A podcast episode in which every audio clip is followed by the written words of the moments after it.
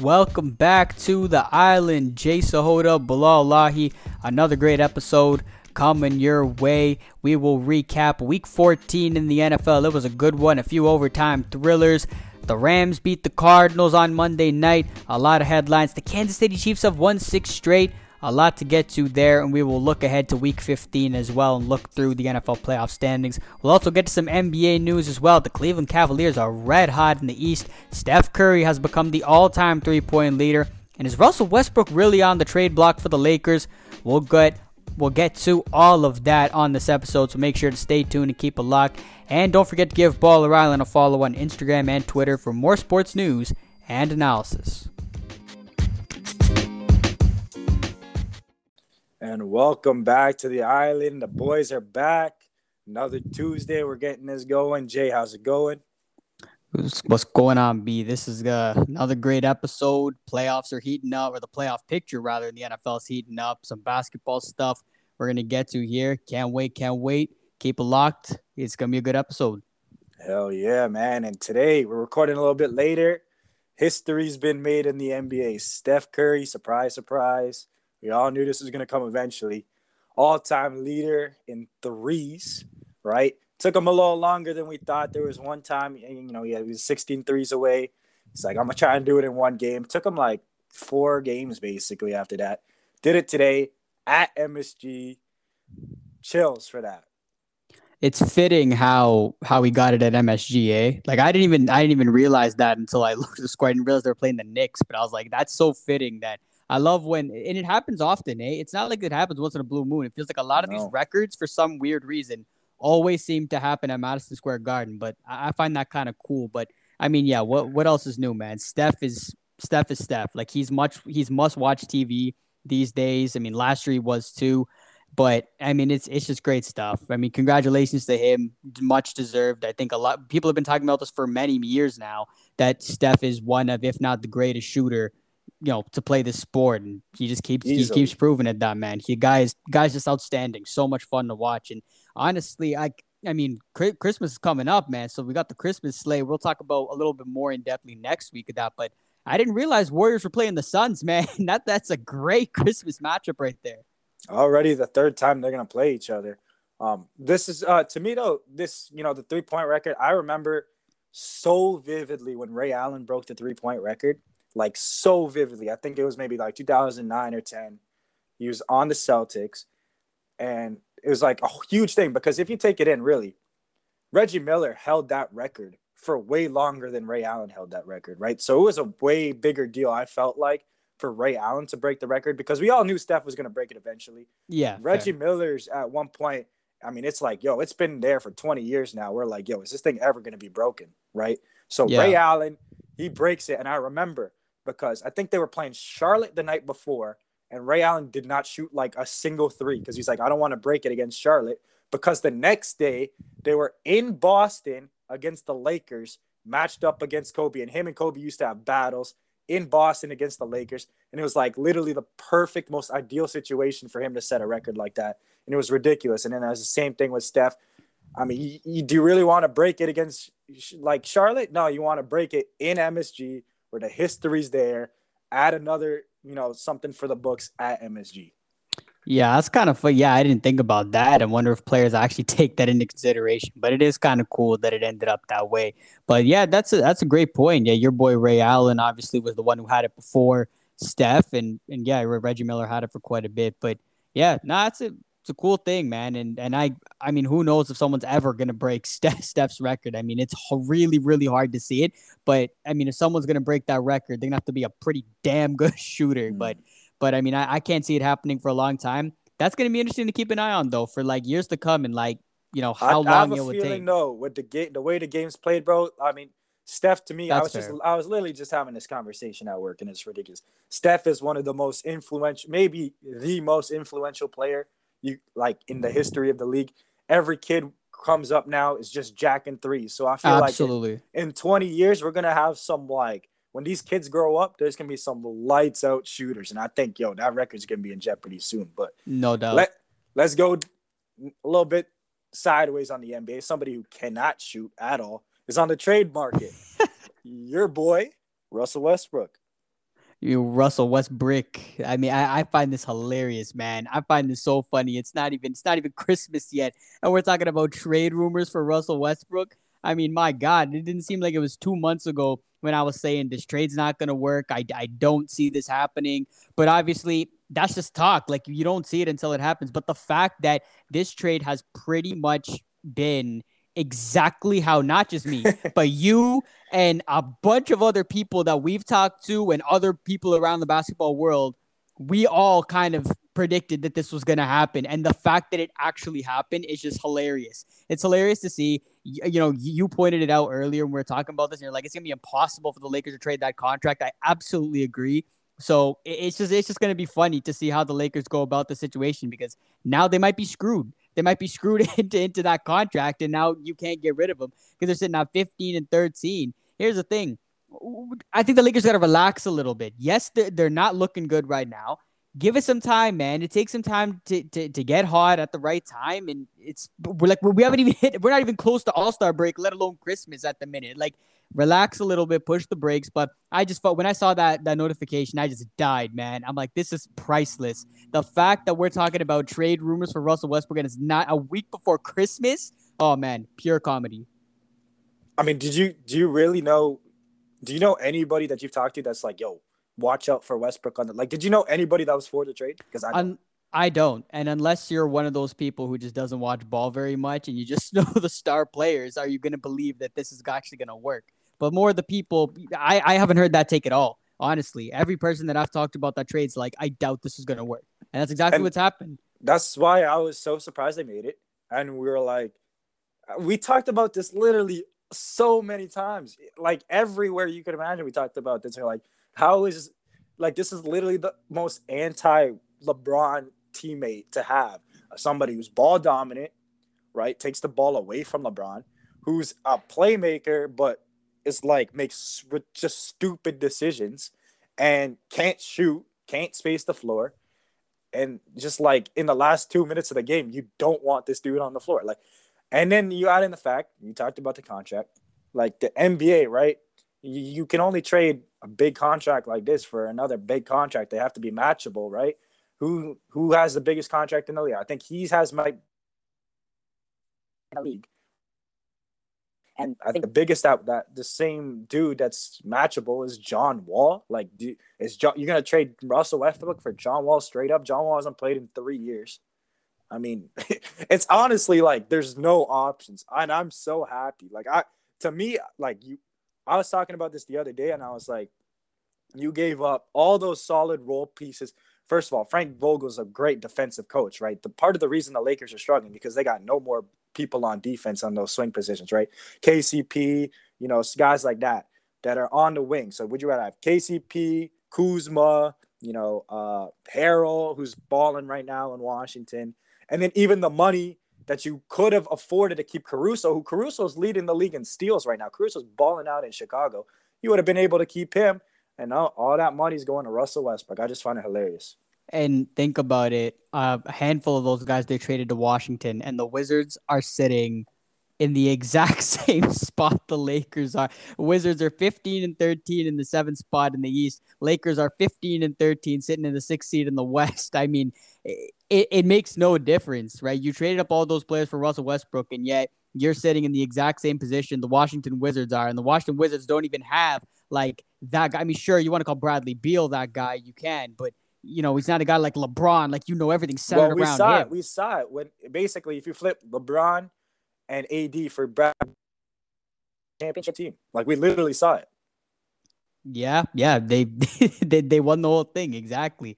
That's I don't know, man. I just I find that whole thing hilarious. It it really is something to watch. But I mean, speaking of standings, I mean, I think everything kind of so far looks, you know, not too surprising. But the one big surprise, especially of late, the Cavs, man, seventeen and twelve, sitting in fourth place in the East, easily the surprise so far in the N B A. Bro, I've been low like with this, and I told you I removed myself emotionally from this team. And all year from the jump, because I'm sorry, I know your boy Scotty Barnes have been balling, but Mobley rookie of the year, hands down, it's not even a question. Nah, Mobley's been your guy like since since and, the draft. You've been talking and, him up the most. And this is without Colin Sexton, who's now out for the year. Darius Garland is looking like he might win Most Improved Player of the Year. Um, they're just I, so they were winning all these games. Mobley gets hurt. They start losing all these games. Mobley comes back. They're thirty thirty. They're just thirty-piecing teams, like left, right, and center. I don't. It's like honestly ridiculous. And he'll finish the game sometimes. I'll check the score sheet. They win the game against Miami by thirty, and he only had four points. And I'm like, wait, what?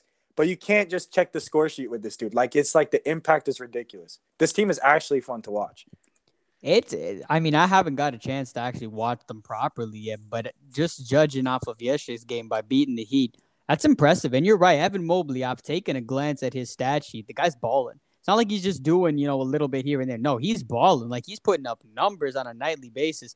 The Cavaliers, this has been a very, very impressive thing because, like you mentioned, like, this is a young team. It's a young team. And then you, you're just planting Kevin Love and Ricky Rubio there to, to play with some of these young. And then Jared Allen, who we were in the offseason, we were like, damn, like he got paid this massive contract. Why would you do that? And yet he's, he's out there. He's balling out there too. He's exactly. Balling. That's what I'm saying. He's out there balling too. So it's not even like it's one or the other. Everyone's playing a part. Garland's looking good. Okoro's looking good. Like this.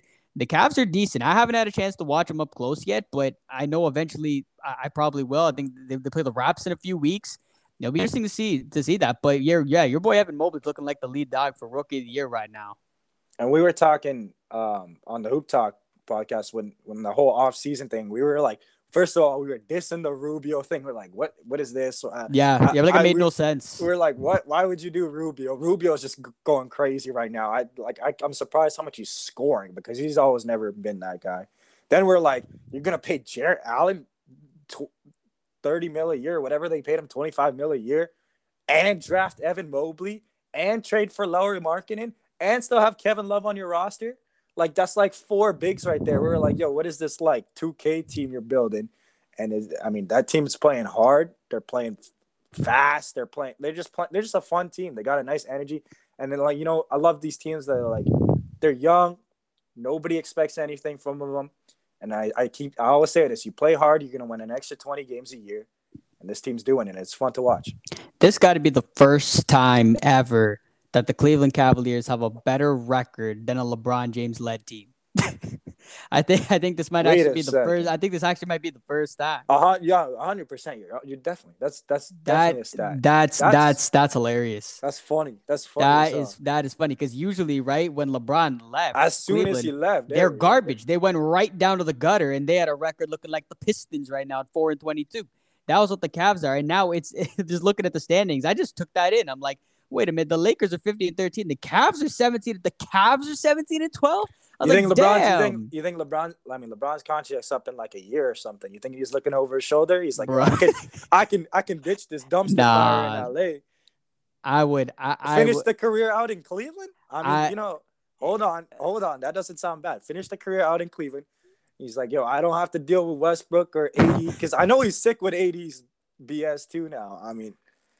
Oh hey. man, I mean it's it's funny to, to to think about that and talk about that, and yeah, it would be a nice way to end your career. But uh, LeBron's done that one too many times. I just don't think it would be. Would you be surprised though? I honestly, I wouldn't. Not. I wouldn't be surprised, but it would make me look at him a little different. That's for sure.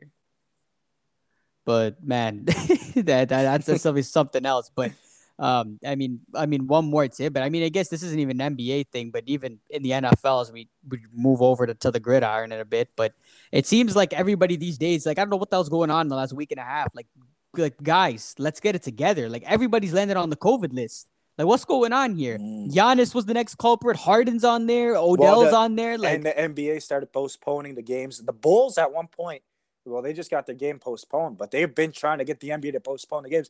Because I was looking at their – they had literally one dude, like, in their whole rotation that was actually playing. Oh, every the whole the whole they had t- eleven guys out with COVID. Oh, eleven Jesus. guys, and they wouldn't. The N B A wouldn't postpone it. And I was looking at him like I see Antonio Blake in it. I'm like, yo, this is like a starting. He was starting in the lineup. I'm like, yo, this is like a G League starting lineup right now. This is it was ridiculous. Yeah, basically, and it's kind of just a, a friendly reminder that it's it, that it's still there, and you still got to manage that. And Giannis was the next culprit of the two, and. And the Bucks are just getting their shit together. And now all of a sudden they lose Middleton to an injury. Now they lose Giannis to the COVID list. So mm. I don't know, man. Definitely in both N B A and especially N F L. N B A it's still in the season, but N F L. Did this did this is going to be a factor now. We're heading into week fifteen. Like, this is what the playoff picture's heating up. Yep. And uh, I think they were saying there's a, a list of teams that went virtual today in the N F L too, no? Yep. Yeah, there were. A lot went there. The Rams were one of them. I think Browns. the Browns as well. Yeah. Yep, were another one. It's, uh, I mean, good God. I mean, it's a, it's a, it's a bit of a mess. But, I mean, again, it's just a, it's a reminder that you, you got to be able to to navigate this nonsense too. And the playoffs are coming up, man. You got to be smart. Got to be smart. Got to take care of stuff here because the, the the Rams just came off a huge win, and now and now they just lost a bunch of these guys. So be interesting to see how teams navigate this down the stretch here. And speaking of down the stretch, let's get to the gridiron. Let's go. Let's do it. Week fourteen. This was, uh, I mean, this was wild. A lot of great things here, but I mean, the the late slate was wild. At the four twenty-five games, the Bucks and Bills went to overtime. My Niners and Bengals went to overtime. I mean, Jesus, this was hard trying to keep up with both of these games. Yeah, they were yeah. wild, wild endings. We'll start with Tampa and Buffalo. The Bucks beat the Bills thirty-three twenty-seven in overtime. The bad news here for Buffalo, they lost. They needed this win. Tom Brady beats them for what seems like the five hundredth time in heartbreaking fashion. And even worse, Josh Allen is day-to-day with a foot injury. What are your takeaways from this one? Well, you know what? Did you hear what Tom Brady's record is against Buffalo? Oh, it's ridiculous. Was it like thirty-one and two or something like that? thirty-three and three. Oh, Lord. That is actually ridiculous. And like Buffalo, like was like decently, like they always played the Patriots tough, I thought. But I mean, they only lost three times. That's ridiculous. I was so happy when I checked the score and it was like twenty-four to three in this game. And I was like, yo, they're broken. They're actually broken. But they showed a little bit of fight in this game. And I was actually pretty impressed with it. They found life. They did. And I do give Buffalo a lot of credit. They got blown out in this game. It's, I think we're it's, sitting it's here talking about it's over. Yeah, it's it's, it's over. And we were talking about and it I last still, week, right? I we're still saying kind of am almost. I, I'm still right there, honestly. It's close. Yeah, it's close. I mean, they're sitting at the seven seed. It's it's not at seven and six. It's tough. And you got a handful of teams that are sitting at seven and six right there. So you you just put yourself in a really, really tough situation there for Buffalo. But more importantly, I think the fact that they came back and they fought back is why I'm not counting out the Bills just yet.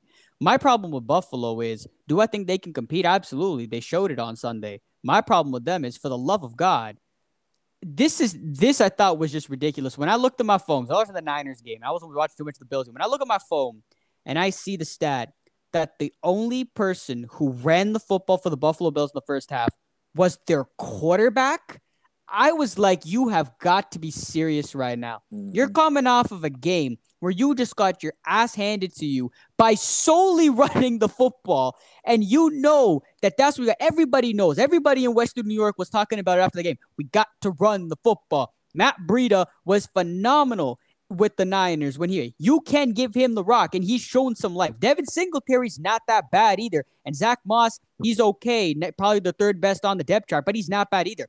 Feed them the rock, get Josh Allen some time, relieve them. Because, look, now Josh Allen's here. What are you going to do now? Now Josh Allen's got to play on an injured foot. He's going to do it because he's a tough guy. The Bills can't run the football, and that, to me, is the real reason why I'm not why I'm not putting the Bills in that conversation of, can they win a Super Bowl? They're capable of it, but I don't see them being there because they can't run the football, and they showed it again in this game. By the time they started running the football, they were down by twenty-one points. You can't do that. You got to run with, you got to run the football when you're up, not down. That just makes no sense. And Brian Zabel, once again, just proves my point. He is the problem in Buffalo. Not McDermott, not Allen, not anybody else.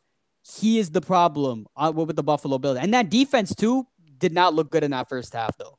Well, they lost their corner, and we knew that was it was, it was going to be tough. Oh, yeah, Trey White. Trey, that yeah. that is something to acknowledge, B. You're right. Last week, we didn't we hardly even talked about it. Because he wasn't needed in that game.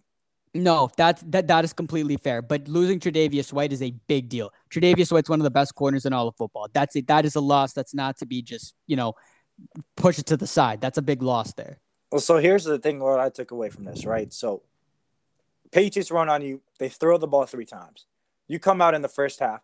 And look, Tampa's run defense is really good, right? Yes. Teams don't normally run on Tampa's defense. Tampa's secondary is hella banged up.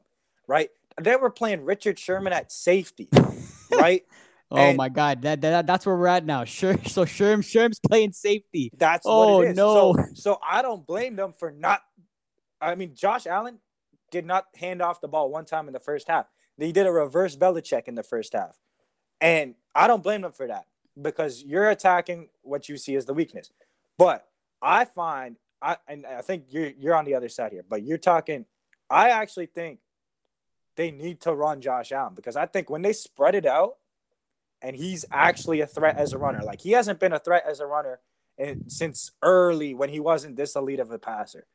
You combine his his athleticism, and now and you just spread it out, empty backfield, and let him take off if he needs to. I think that just opens up everything. It, it does. No, you're not wrong about that. They definitely need to use Josh Allen's legs. Just he doesn't need to be the focal point, if you know what I mean.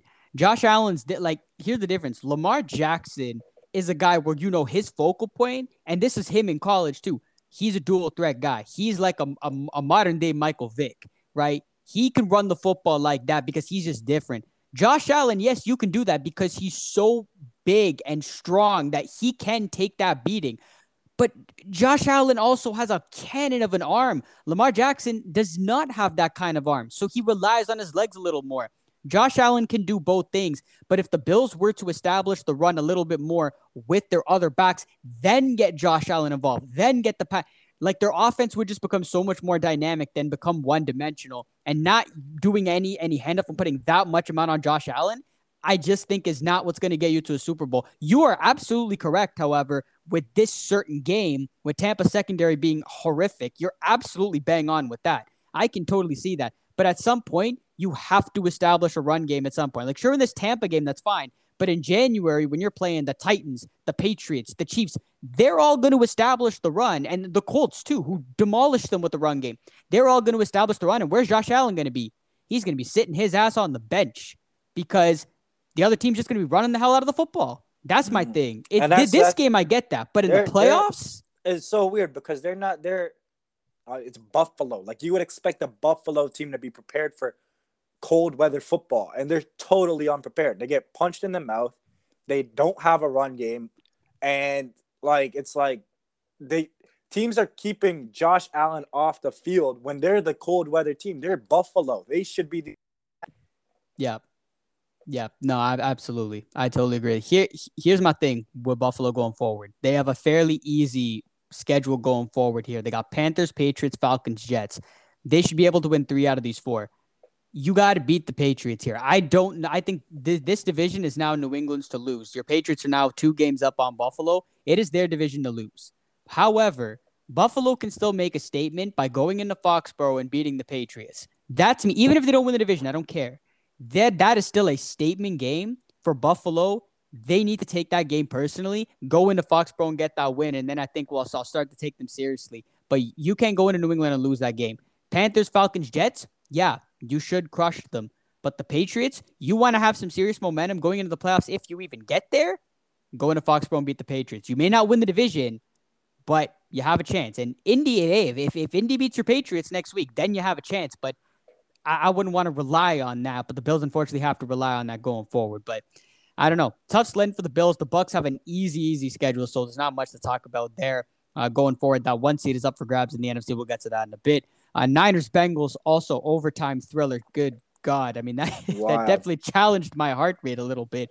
But, I mean, I thought that game should have been over halfway through. The Niners were up definitely. twenty to six, and I'm like, okay, let's, you know, step on their neck here and just call it a game. And then we kind of just let them hang around, and I was like, okay, this is not what you want to do because the Bengals can turn things on, and they did. Jamar Chase was money. Joe Burrow was money down the stretch there. The Bengals are a good football team, but Niners came up clutch, and man, George Kittle, that guy's a man. George Kittle, this guy is something else. This guy went out there, balled out, came up in the clutch. Big, big dub for the Niners. Yo, George Kittle, I like he. I wish he stayed healthy, man, because like every time this, I swear this dude, like last week, this week, he puts up ridiculous stat lines, like ridiculous stat lines, and then he's just hurt all the time. People forget how good he is. But yeah. he's actually like he's actually a blend of of like he's like a more athletic Gronk, like in a in a different way. You know what I mean? Like it's it's it's different. Like Gronk's not making that catch that he just made. Yeah, yeah, that's fair. That that catch was Jesus. That was that was so freaking clutch, and not even just him, man. I, everyone talks about Kittle, but I got to give the credit, man. Brandon Ayuk was so clutch in that game. Juwan Jennings was so clutch in that game. Everyone was clutch. Jimmy G was clutch down the stretch. I mean, God, I was so ready to. I was so ready to get pissed off at Jimmy G. This guy, this man. Is what, yeah. I tell you, Jimmy, I have a love-hate relationship with my guy, Jimmy G. This guy almost cost us the game if freaking Jesse Bates did not drop that. that that's what I'm pick. saying. Oh, my God, man. I was not having it on after that play, but he got bailed out. He did make some great plays down the stretch, but, oh, Jimmy, man, is that guy just something else. I'm going to ask you this. This is, the, this is the thing I have with the Niners. Is I was just like, are, are you not – like, every time I watch your team play, I can't take my eyes off the game because I'm like – like, I'm waiting, waiting to see if Jimmy doesn't make a mistake. J- no, J- Jimmy always he always does, and that's and that's kind of what us us Niner fans kind of. So hope you every- got like I feel like you Niners fans are like, no, if as he- long as Jimmy doesn't mess it up, we're good. B when he doesn't turn the ball over, I think we've won almost every game this year. That's, that's the difference. Like, and for every game we've a- lost, he's turned the ball over in every game we've lost, except for ironically the Cardinals game where we got our ass kicked. That is such a hard way to root for a team, bro. Like, you're just like, oh, my God. You're the whole three hours. You're just like, okay, okay.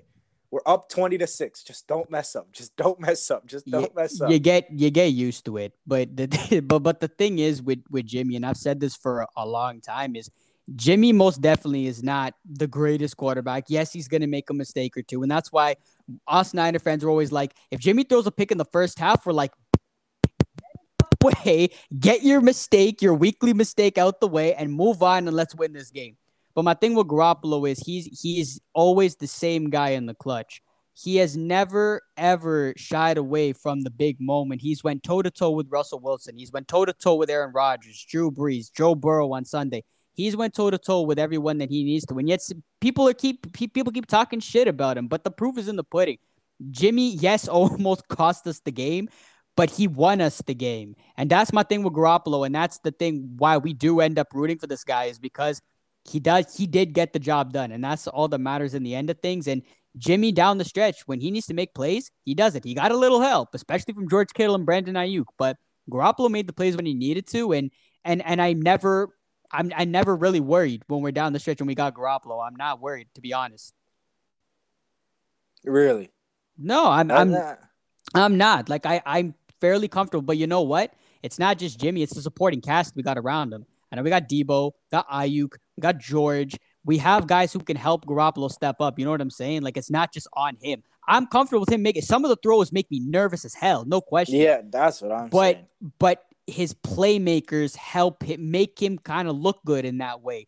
That's my thing with, with Jimmy. Is it's a, it's a team game that way. Jimmy on his own is a little in, but he, he gets some helps. But again, he's the one delivering the throws, and and they're working. And we won this football game, and that's all that matters. The Bengals, on the other hand, are struggling now. They've now dropped two in a row, and that A F C North, which we'll get to in a bit, is wow, mm-hmm. unbelievable. All four teams are in the running for that. We'll get to that in a little bit there. Um, but the the Bengals are, again, they're a strange team, but they're a good team. But I still feel like I they're talked just not to... the lights are too bright. They're not yes, ready for it yet. Yes, exactly. That's exactly what I was gonna say. They need a it's similar to what I talked about the Chargers two weeks ago, except I think the Chargers are a little bit above the Bengals because they have players on that team who are more experienced. The Bengals don't really have that, right? That's where I think they're a little immature in that regard. They're a really talented team. They're getting there. They're moving in the right direction, and it's not over yet. They can still and make they, the playoffs. They, they weren't supposed to be this good this year. No, like, not at all. No. No, I don't think anyone thought they were going to be this good. But we'll talk more about the Bengals in a bit. Um, let's keep things rolling in the N F C West. Rams-Cardinals last night. Jeez, what a game this was. And the Rams finally showed out in primetime. Matt Stafford finally did what he did. And the mm-hmm. Cardinals, I, I got my take on the Cardinals, but I'm going to let you go first. I mean, Stafford looked good yesterday. And finally, I mean, maybe he got over whatever was nagging him. Cooper Kupp did his thing. You know, what else is new? But I was pretty impressed with Odell. I mean, he got it going yesterday. I was pretty impressed. Still don't believe in their running game. I mean, if you're Sony Michel's your lead guy, man, I mean, it worked out decently yesterday, but still don't believe in that long term. And I feel like with the Rams, I mean, that Robert Woods injury was so big. And it's like, I mean, like a guy like Belichick going to take away Cooper Kupp and uh, yeah, Van Jefferson and Sony Michel beat us. It's fine. You know what I mean? And the thing is, when the Rams get open in a lead, I mean, they, they can't really drain any of the clock because they don't have no run game either. Same thing we kind of talked about with Buffalo. Yeah, no, that, that that is true. And it's, it's amazing. Someone pointed this out, I think, a week or two ago, and it makes total sense. It's almost like Sean McVay just changed his whole identity this season. Like, he just went pass, pass, pass, but usually with Sean McVay, and we, we talked about this before, mm-hmm. Sean McVay's main identity was to run the football. And then kind of go with the play action, similar to what the Niners do, what the Packers do, the Bengals do, right? All of the, the Shanahan tree, they all kind of do the same stuff. The Rams were like that, and the Rams were very successful. And now, for some weird reason, now they got Stafford and all the, all the big boys, and now they think that, yeah, let's just be, be a pass-happy offense now. But I just don't think that that's who the Rams are. I think that's who McVay's like, that's who we want to be. But that's not who they are. He's just, I think he's just excited that he has a quarterback that can do that. Fair. But then he wasn't doing that for like a month. That's that's my thing. And and I, you know what, you mentioned Robert Woods. You know what's another very underrated injury this year that was pretty big in the offseason, but no, I haven't heard anybody bring it up at all. The loss of Cam, Cam Akers. Akers. Yeah, yeah, Cam Akers. Yeah. No one's talking about that. You just mentioned Sony Michel, but they would never have to. Re- they only traded for Sony Michel because Cam Akers went down, because they only had Daryl Henderson, and they haven't had Daryl Henderson the last two weeks because of injury and COVID. So the Rams have been very thin at running back, but everyone talks about Robert Woods, but I, I haven't heard anybody talk about Cam Akers, because Cam Akers, he was popping off last year, like late in the year, similar to how Jonathan Taylor. Jonathan Taylor was popping off later in the year, got off to a slow start, got things going. Cam Akers could have been like that this year, and this Rams offense could have been on a whole other level than it is right now. They're missing that run game, and like you said about Buffalo, it is a little bit similar, but the only difference is the Bills are not known for that, but they need that element. The Rams, that is Sean McVay. I just I, I think exactly how you put it was perfectly. He just he's get, he's getting really excited that he has Stafford and Odell and Kupp and Jeff and all these guys. He's getting excited that he can do those things, but again, Is the, like I just don't think that that's who the Rams are. But that was a big win yesterday. As for Arizona, that was one of the worst, the worst examples of situational football I've seen in those last four minutes by Kliff Kingsbury. And I've been waiting for this moment, man. I've been waiting for this moment all year long because it, things were going so good for Arizona, and I'm like, I, and and I gave the credit where it's due, but I knew Kliff Kingsbury. I knew at some point in time, this guy was going to screw it up in a big moment, and he did exactly that yesterday. It made absolutely no sense. You're down by ten with four minutes. You have Matt Prater, who has one of the biggest legs in the game as your kicker. Easily could have kicked a fifty-yard field goal try. Instead, they decide to go for it on fourth and one, go a halfback draw, and I totally get it. James Conner's balling out for Arizona. I totally understand that. But you got Kyler Murray as your quarterback. You're telling me you couldn't do some kind of – you're telling me Kyler can't pick up a yard on a fourth and one, and instead you do a halfback draw against Von Miller and Aaron Donald and Leonard Floyd. You do a halfback draw from short, and that's it. Boom. Rams true clock. Car- Cardinals get the ball back in with like thirty seconds. Then it gets to thirty-seven seconds. Then the kicking team to kick a field goal. Okay, now it's a one-score game. Now it's now it's only a touchdown lead, but now they need an onside kick. They barely get the onside kick. Makes no sense. You had a chance to make it a one-score game with four minutes left, and instead you decided to go for it. But then you kick the field goal with thirty-seven seconds left. Kliff King, Kliff Kingsbury, to me, is holding this team back. I've said it all year long. The reason this Cardinals team doesn't go far, Kliff Kingsbury. Uh, I mean, I... You, you're right. Like, he could have done, like, I would have expected you use Kyler's legs, roll him out, and, you know, you just either you have a little shovel or you just run it in yourself. But I didn't expect the uh, the Cardinals to win this game after what they did to the Rams last time they played. And this, uh, I just feel like these teams aren't that far apart. I had never bought the Cardinals, and I didn't think they were just going to run the table the whole way after those two losses. No, no doubt. I thought the. I mean, I think we both picked the Rams to win this game. Yeah. I didn't think. I didn't think the Rams were going to come out and lose this game. I knew they were going to come out and. But even though the fact that we're lo- they lost Jalen Ramsey on the COVID list as well. They lost about. They didn't have Havenstein in that game, their right tackle. They didn't have Daryl Henderson in this game. They lost a lot of guys, and yet they still came out. Aaron Donald was unbelievably good in this football game. This defense stepped up. Kudos to them, because the last time they were on Monday night, they got embarrassed by my Niners. They come out this time, get a massive win. Stafford, like you mentioned, was great in this game. Cooper Kupp was awesome. The Rams played a really good game, but the Cardinals, I just, I don't know. I can't get behind it. And here, you want a bold prediction? I'm going to give it right now here about the Cardinals. The Cardinals will be one and done in the N F C playoffs. I'm with you. I'm one hundred percent with you. A hundred, like, they, they're, I think Tampa's going to end up in the one seed. Yep. Yep. And that's very think, possible. And I think the Cardinals will end up with in, in the three seed, honestly. Playing the Niners, most likely. Yeah, there you go. And I wouldn't want to see them if I'm Arizona, you know, because I'll be honest with you. This Niners defense is going to take that game personally. They've been taking it personally. This Niners defense was, was playing very mediocre for the first nine games or so. That Cardinals game, embarrassed. We our defense looked so bad in that game. Third string Eno Benjamin made our secondary look atrocious in that game. Since that game, our defense has looked very good. They've have they have played on a whole level. This pass rush is back, not maybe to what it used to be, but it is definitely. Nick Bosa is playing great. D J Jones is playing great. The Niners D-line's played. The secondary is still kind of whatever due to some injuries there. But that pass rush is stepping up right now. Well, and I tell you, if we get Fred, if Fred Warner's healthy, Aziz is healthy, Emmanuel, if we get our guys healthy for that game against Arizona on, on in the playoffs, this Niners team's going to be ready, and they're going to take that personally after what they did in week nine. So if well, I'm Arizona, I wouldn't want that match. Look at their next four too, right? So they only have a, a game up on Dallas for the four, right? Their next four, they got Detroit next week, whatever. They got Indy, Dallas, and then Seattle, which I think will play them close. But those three games, I think, are are completely – like that Dallas game, I think, is going to be for the for the, huge. the three yeah. or four spot, right? Like that spot's going to be huge. They got a – the Cardinals have a tough, like, next – like, they got an easy one against Detroit this week. But Colts, Cowboys, but I'm saying, Seahawks? Colts, Cowboys, Seahawks, yeah. That's not – like, you're, you're telling me Russell Wilson and the Seahawks aren't going to want to play spoiler in week eighteen? Like, against, they're not – yeah, one hundred percent. Exactly, like, and, and for Colts, some reason they're delusional and they still think they got a chance. Like, I, I if I'm being quite honest, if there's a bunch of six and seven teams, if I'm Seattle, I'm not delusional because they got Detroit and Chicago in their next few games. Or sorry, no, they got the Rams this week, but the Bears and Lions after that.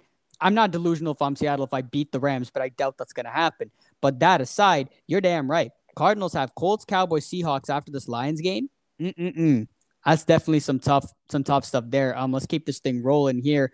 Um, whoa, another few games I want to talk about here. This Viking Steelers game was madness. Dalvin Cook ran for over two hundred yards.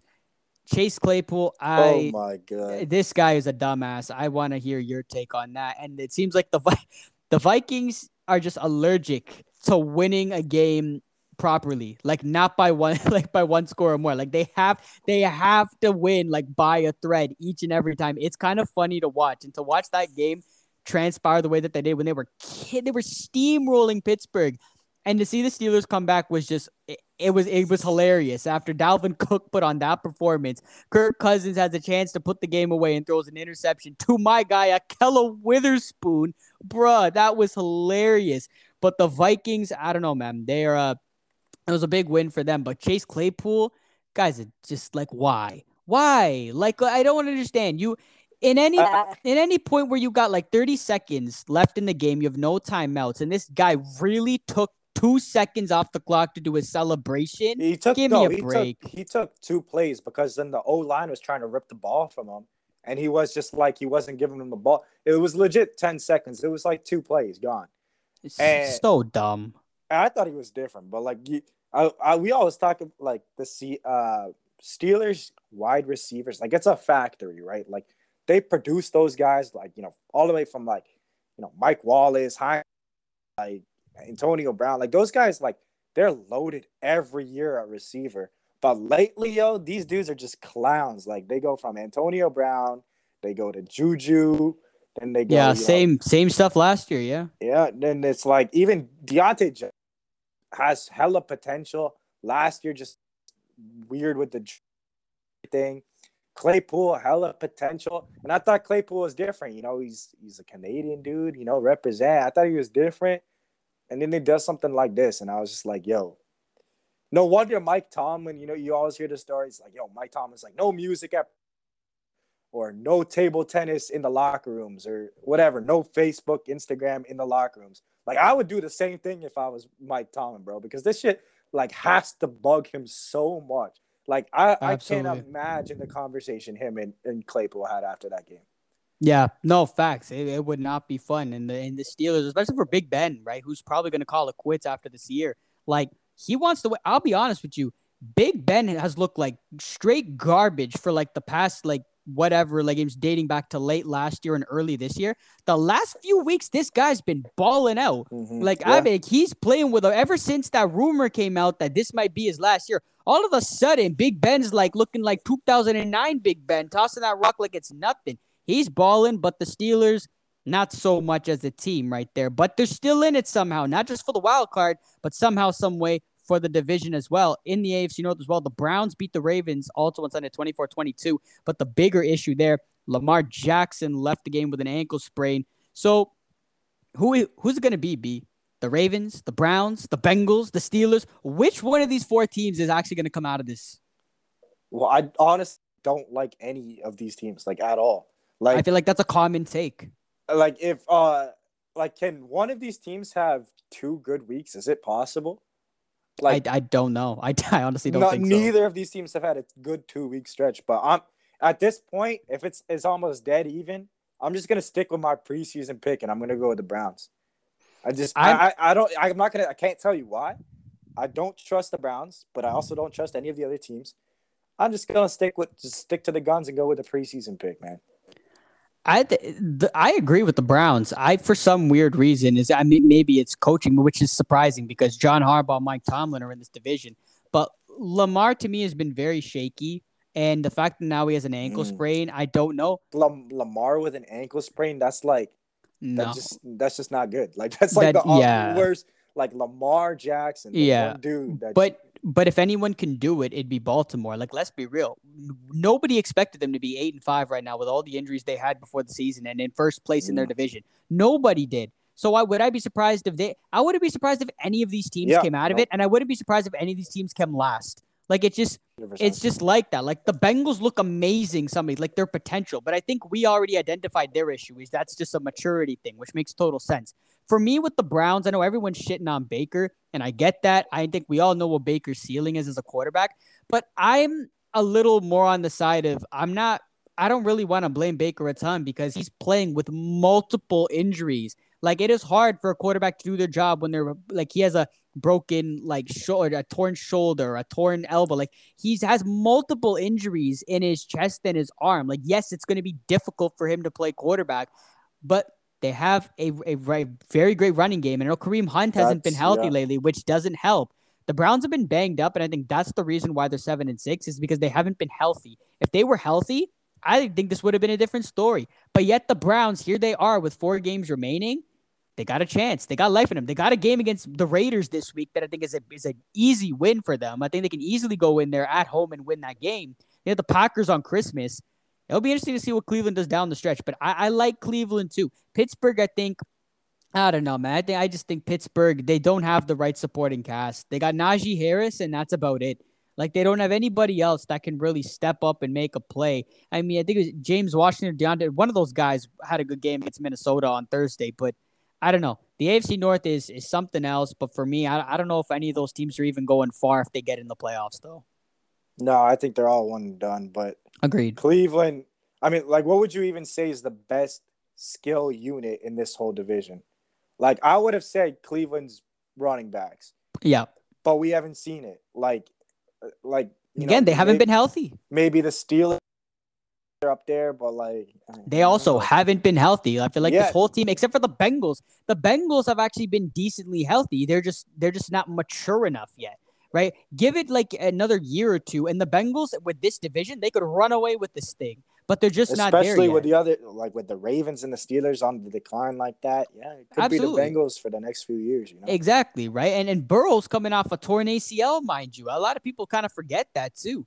But the, the Bengals are definitely the future in this division.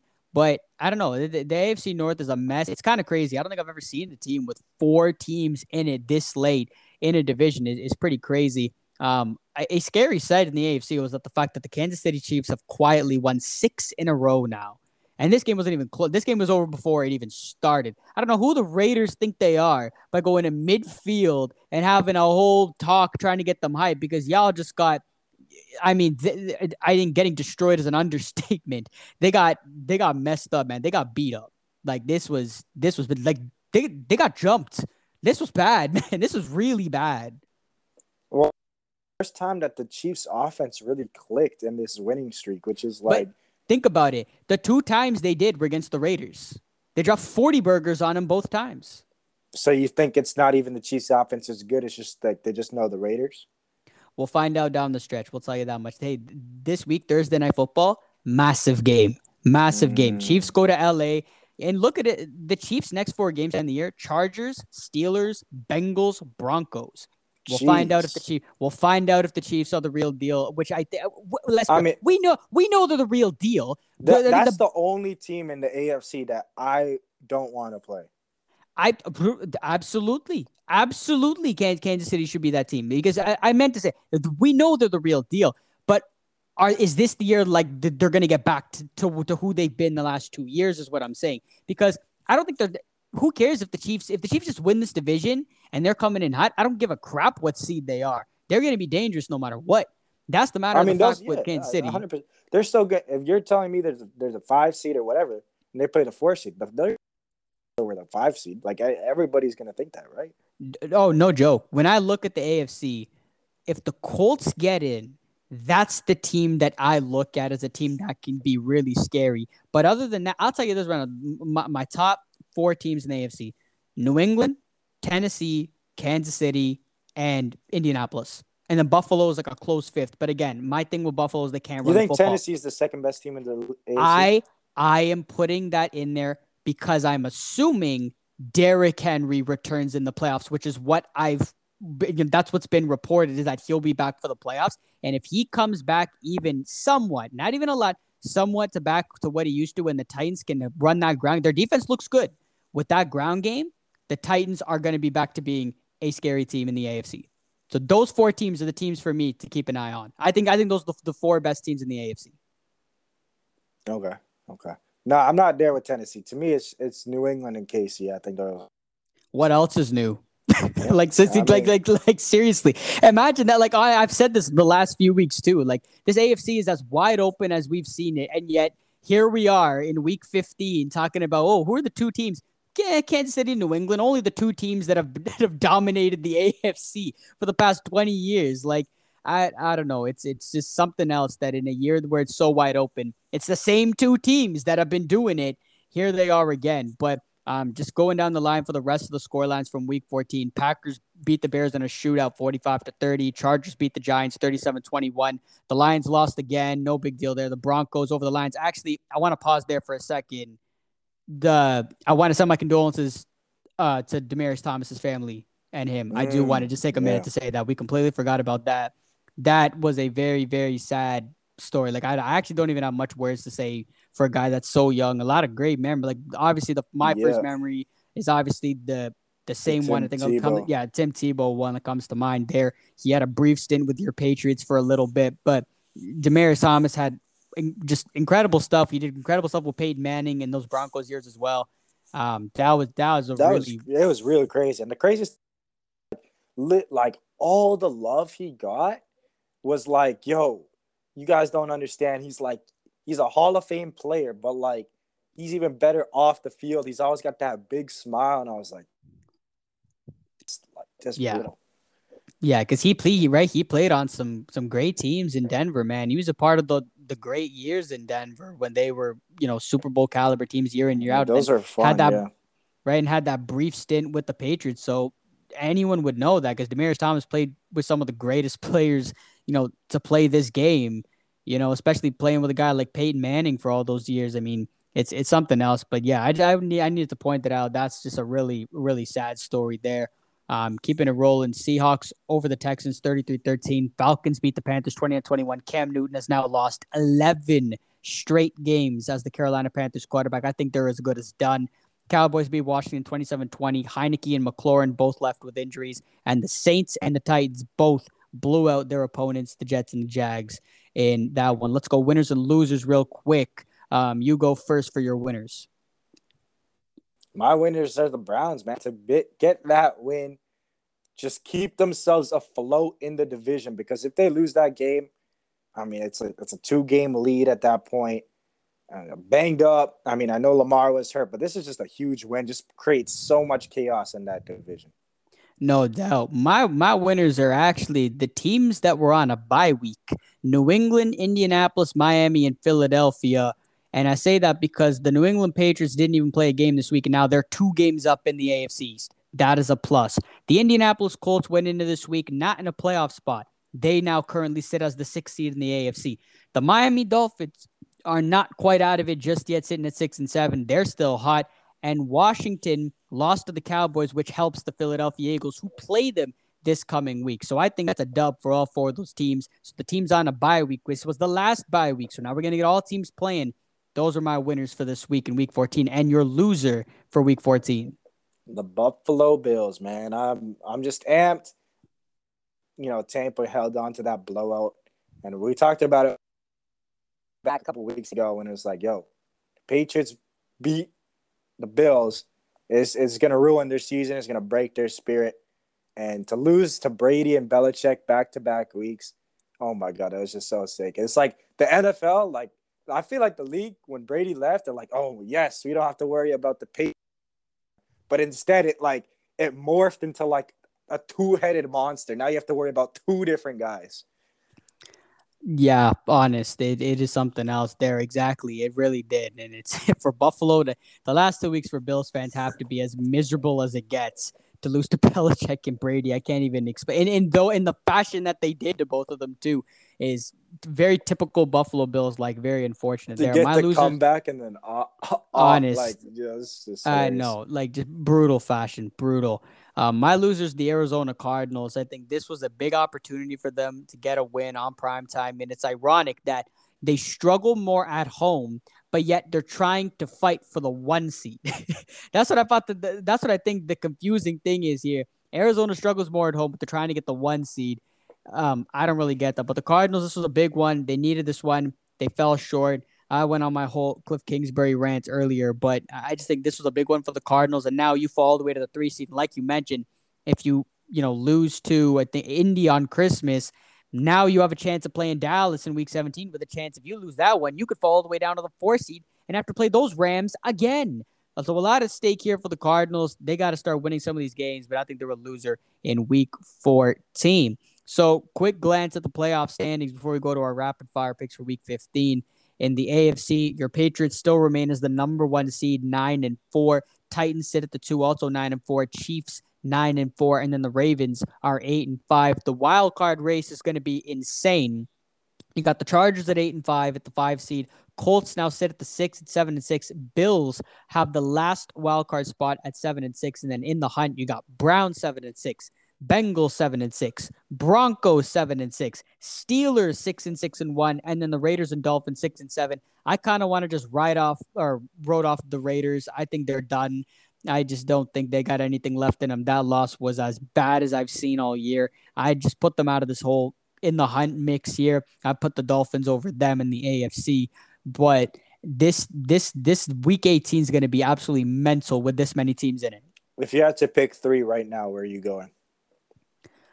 To be honest, I like the three teams in it right now. I think the Chargers, Colts, and Bills are the best teams out of this list. Are you leaving the – you're just going to flip the Ravens and Browns then? Yeah, I think that's a possible. The, the only thing here is, again, I said this at the beginning of the year too. John Harbaugh is the only reason that I still have faith in the Ravens to keep them competitive. My only thing is, are the injuries going to be too much for them? Because they got a tough one. They still – look at the Ravens' schedule here. Packers, Bengals, Rams, Steelers. that is incredibly tough. The Ravens are going to and going to need at the bare minimum to split these next four. I don't know if they do that. I think they might go one and three here. The Browns have a little bit life here now that they've beaten the Ravens. I think the Browns might have a shot at, at going into them. They got one more easier game. I would flip Browns and Ravens, and I think Chargers, Colts, Bills end up being the wild card mix in the A F C. In the N F C, we got a three-way tie for the one seed. Packers, Bucks, and Cardinals all sit at ten and three. Cowboys at the four seed at nine and four. Rams nine and four at the five seed. The Niners at the six seed at seven and six, and Washington still occupies the seven seed at six and seven. And then you got a handful of teams in the hunt. Vikings six and seven, Eagles six and seven, Falcons and Saints also six and seven in the N F C. I'm going. I th- I have a feeling the Eagles are going to get that seven spot, man. I just do. I think the Eagles will take the Washington spot. I'm not too crazy about the Vikings. Um, your Niners, I feel like, are a lock in, even though they're only a game up. And I think, honestly, I'm not. I wouldn't be surprised if the Rams overtake the Cardinals for the division, and the Cardinals are in a wild card spot. Yeah, yeah, I think the Niners are good. If the Saints lose to Tampa, I think that that would that should set it. Um, I still think Minnesota has a chance. Washington, I don't even know how the hell Washington even is staying alive at this point. I was watching you know the end of that game crazy? against they Dallas. On, yeah, they you know the one in a row. They were all by like three points or something. Like they were super like fluky games. You know, like, I don't I don't know how they do it. I honestly, even last year, I have no idea how they do it. I'm watching the end of that Dallas game, and you got Kyle Allen throwing to DeAndre Carter and Cam Sims. And I'm like, how the hell is this team in a playoff spot? But like I mentioned, same thing with Baltimore. Ron Rivera is their head coach. That's why Washington is the seventh seed in the N F C. But I don't know. I, I think I still like Minnesota as that seventh seed. I think they're going to they're gonna find a way, barely. Um, I mean, they got Chicago. I'm not, I wouldn't be surprised if that game goes down to the wire this week. But I still think the Vikings will will find a way just barely to get into that seventh seed. But the Eagles, I wouldn't sleep on the Eagles either. The Eagles could definitely get there as well. But with that, let's go to Week fifteen rapid fire picks. Last week, I went thirteen and one, thirteen and one, y'all. I was on fire last week. Yeah, I had a pretty good week too. I wasn't thirteen and one, but you know, I, you're starting to heat up though. On God, I was I was twelve and two the week before that. Honestly, I don't know what's going on here, but something's good. Let's see. Let's Jeez, see if I can keep that up. Twenty-five and three in the last two Crazy. weeks. Good. In a in in in an N F L where they say maybe I'm the next Tony Romo. I think that's that's definitely going too far. But anyways, let's get this thing going here. Big big game on Thursday night. Chiefs and the Chargers. Man, I'm excited for this one. This is gonna be a good one. Yeah, this is ridiculous. This is, I mean, I don't think the Chargers can do it, even though this would put them at the top of the West, though, no, right? It, yeah, would. it would. Yep, it would. Could they beat nah, them earlier in the year? Nah, I'm going to take the Chiefs big here, though. I'm going to take them thirty-seven thirty-one or thirty-seven to twenty-one Chiefs. This this, this has got to be Justin Herbert's signature game here. And we've seen it from time to time. I get that. But this is against the Chiefs, man. This is for the division. He did it earlier there. He slayed the dragon earlier this year. He almost did it in his debut last year. But this one is for the division. This one is big, man. This is really big. Like, you have said ending the Kansas City Chiefs to a wild card spot. Having said that, I just don't think the Chargers are going to do it. The Chiefs are rolling right now, and I can't see Andy Reid and Patrick Mahomes getting swept by a team. I'll take the Chiefs twenty-seven twenty-four. Browns and the Raiders on Saturday, part of a doubleheader. No, you were saying this should be an easy one for the Browns, but I don't know. They got some weird COVID stuff going on. I don't know about this, but I'll, I'll still take the Browns here, but it's going to be an ugly one. I think it's going to be twenty-one seventeen. Yeah, I can see that. That is a good point. It's a short week for them as well. That, that I, I completely forgot about that. I wouldn't say an easy one, but yeah, I still think the Browns are going to win. I think the Raiders are just kind of derailing here. I wouldn't be surprised if they keep this do- keep this going. It, it, they would need a similar effort like they did against Dallas on Thanksgiving. I'll take the Browns twenty-six twenty-one. Second game of that Saturday doubleheader. Ooh, it's another good one. Your Patriots go to Indianapolis, take on the Colts. This should be a great game. This is a team I think that could beat the Patriots. But, I mean, the, the biggest mismatch in this game is Bill Belichick against Carson Wentz, and that's – For That's, sure. I, I can't take the Colts. I cannot take the Colts in this game. I'm going Patriots over this one. Taking them twenty-eight to twenty-one. I, Bill Belichick's kind of got his mojo back now. Now that he's got his team, he's got his quarterback, he's got his defense back, Belichick's kind of finding his groove, you know what I'm saying? And I think this game, he will find a way to shut down, even though Jonathan Taylor is just another level of a beast. And But Carson Wentz, on the other hand, is a little iffy. And I think Bill Belichick finds a way to take Jonathan Taylor out of this game, put more pressure on Carson Wentz, make him win with his arm. And for that reason, I think the Patriots win this game twenty-eight twenty-four. And by the way, did you hear uh, they asked uh, Mac Jones, like, yo, what's your favorite Christmas movie? And he's like, game film. I'm like, yo, if you made Bill Belichick come up with an answer in a lab, bro, that's Mac Jones right there. He, there's been a few sound bites from Mac Jones this year that have been very Patriot-esque. It's kind of funny. He's he's fitting right in there. That's that's pretty hilarious. Um, Bills and the Panthers. Yeah, Bills absolutely need this one, like one hundred percent. Cam Newton's lost ten in a row or whatever, eleven in a row. eleven, yeah. Uh, I, there's no way the Panthers win this game. Bills win this one. I still don't think they're going to blow them out, though. I think it'll be weird, twenty-four seventeen. I feel like the Panthers just don't know what to do. Like, you know what I'm saying? I feel like they, they got they up started to, off like, what, four and oh? three and oh. They were three and oh. They were looking great. And then Darnold got hurt, and then they went to Cam, and then C M C got hurt, and then he came back, and then he got hurt again. And then, I don't know, Carolina's just been a mess this year. And I just, I feel like they're confused. The last two games, they start Cam, then they put in Walker, and then they put Cam back in. Like, I, I just, I don't know what the Panthers are doing. Like, but they like, seem you know very what's confused. Crazy? You watch the highlights, you and you see Cam doing, like, the Superman. You you think the Panthers are winning, too. It, I don't get it. Like, the, the Panthers are such a strange team, man. They just seem, they seem confused. They seem like they're, they're kind of, like, in the middle. You know what I'm saying? They're not, they're not awful, but they're not good. And they're just stuck there, and they don't know what to do as an organization. The fact it went so far to the fact that they went and brought Cam back to Carolina, and they still can't win. This is a get-right game for Buffalo. I'll take the Bills thirty-four twenty-four. Cardinals and the Lions. This could get ugly. uh, yeah, I think Cards are going to hang up forty piece on them. I think they're going to win this one forty-one to nine. I yeah, I was thinking similar to that. I'll take the Cardinals thirty-seven thirteen. Cardinals going to be pissed off after that game against the Rams. They're going to go in to Detroit and just smoke them left, right, and center. Dolphins and the Jets. Keep it rolling with the Dolphins, man. This is, I mean, all of a sudden, they'll be seven and seven with this win. I'm going to take the Dolphins here twenty-four to ten.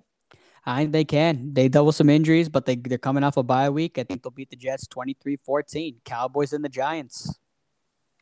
Uh, I think this line's a little too high. I think I saw Cowboys minus ten and a half. I feel like these games are always a little, uh, you know, a little close. Don't know who's even playing quarterback for the Giants. Uh, facts. Um, I'm gonna take the Cowboys in this one, twenty-eight twenty-four. I'm gonna take the Cowboys thirty to twenty-two. That's straight facts. I had no idea who was quarterbacking for the Giants last week. I think it was Mike Glennon, but I, I don't know who's quarterback. The, the Giants stink. They need to fire Joe Judge. They need to. It seems like it's a rebuild well, every year for yeah, them. Yeah, they've they've melded in one hundred percent. Yeah, it's just a yeah, it's a rebuilding year every year for the Giants. But on the other half of the N F C East, Eagles, Washington. This is a big one. Playoffs no, at stake. I, yeah, I don't buy Washington, man. I think the Eagles. I think the Eagles are way better than them, and even though they have the same record, I'm going to take the Eagles in this one, twenty-eight to ten. Wow. I think that I think the Eagles win this game as well, twenty-eight twenty-one. But I, I don't even care who starts a quarterback. You start Hurts or Minshew. I think the Eagles are going to come out firing here off a bye week. Washington's just really banged up at the moment. I think the Eagles will take advantage of this one, although I'd love to see Jalen Hurts back at quarterback in there. Steelers, Titans, big one in the A F C. Yeah, I still don't think the Steelers might just not win a game for the rest of the year. Um, Titans are going to win this one, twenty-eight to twenty-five. If Derrick Henry was in this game, I would say the Titans would run all over Pittsburgh. But for some weird reason, I think the Steelers, again, I said the Steelers, it makes no sense. They hang around. Like, you know what I'm saying? Like, they're six and six and one, but like they shouldn't. You know what I'm saying? Like, they're not that great of a team, but yet they're still six and six and one. They'll find a way to keep sticking around. I think they'll beat the Titans twenty-six twenty-three. Because the Titans, mm. the Titans, okay, great. They beat the Jaguars. They smoked the Jaguars like they should. But the, the previous two weeks against contenders, they haven't looked very good. I think this will be a close one, but the Steelers will find a way to hang around and win this game. Oh, all boy. Right. Game of the day. Texans and the Jaguars, part two. Let's go. Jeez, Louise. I mean, I'm going to go. I'm going to go. Ja- I'm going to go. I feel like the Texans are way better, though.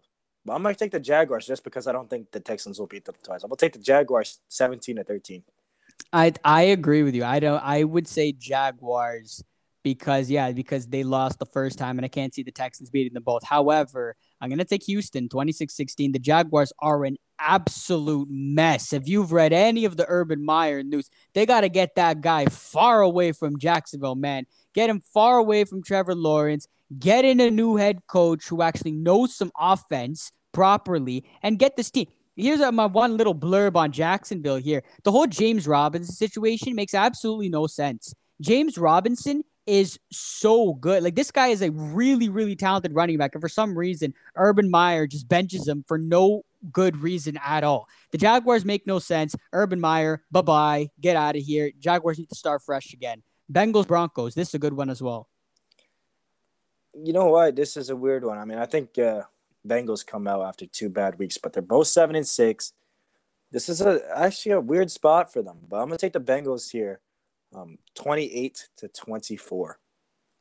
I'm going to take the Bengals twenty-six twenty-three. This will be a tight one down on the wire. I think the Bengals will find a way to pull through here. I was impressed with the way that they managed to come back in that game. That game was ugly for three quarters. Didn't get entertaining until the fourth. The Bengals will find a way to stick around. I think they'll win this game. Niners, Falcons. What do I smell in this game? you're, you're probably going to pick the Falcons, right?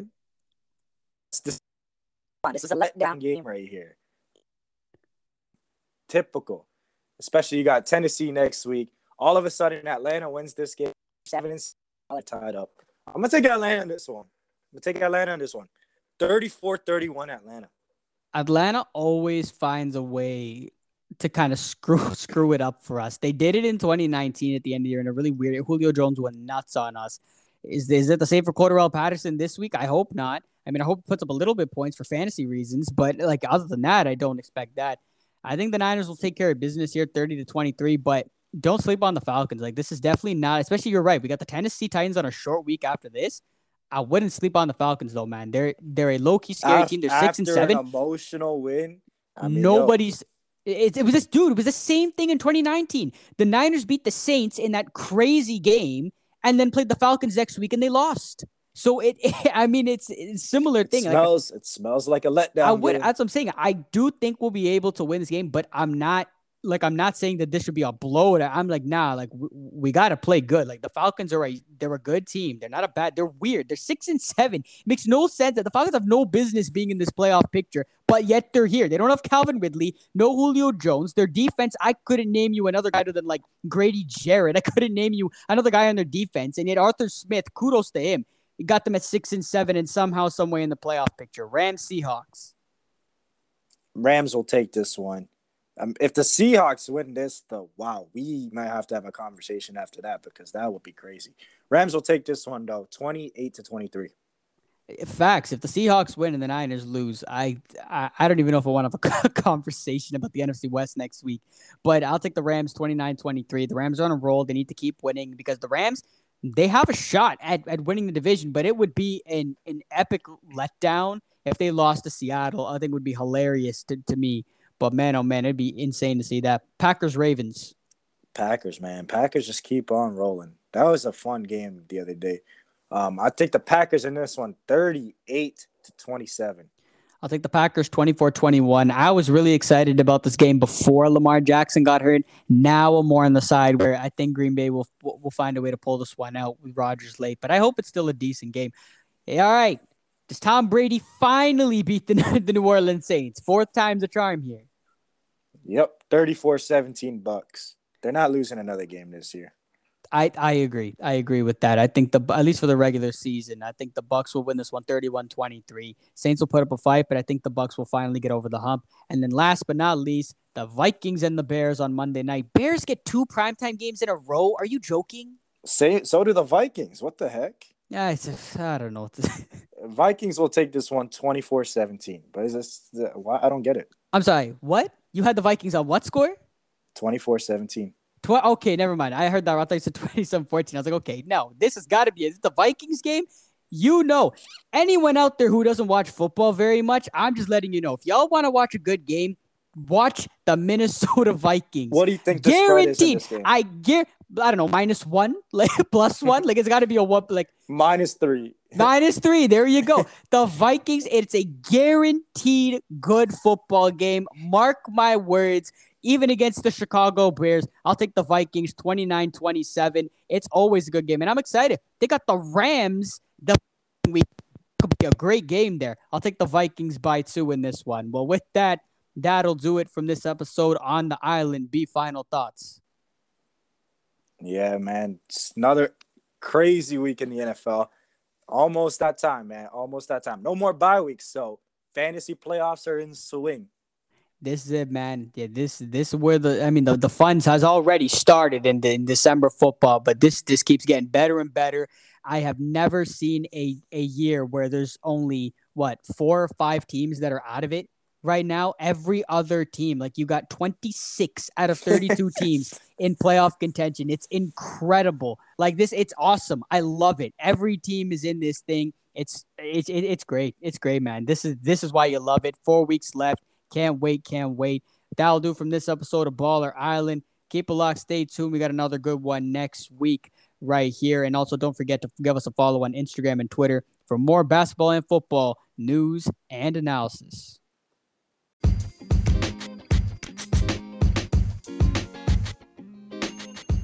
Thank you for listening to another episode of Baller Island. Keep it locked and stay tuned. We got a lot more football and basketball content coming your way.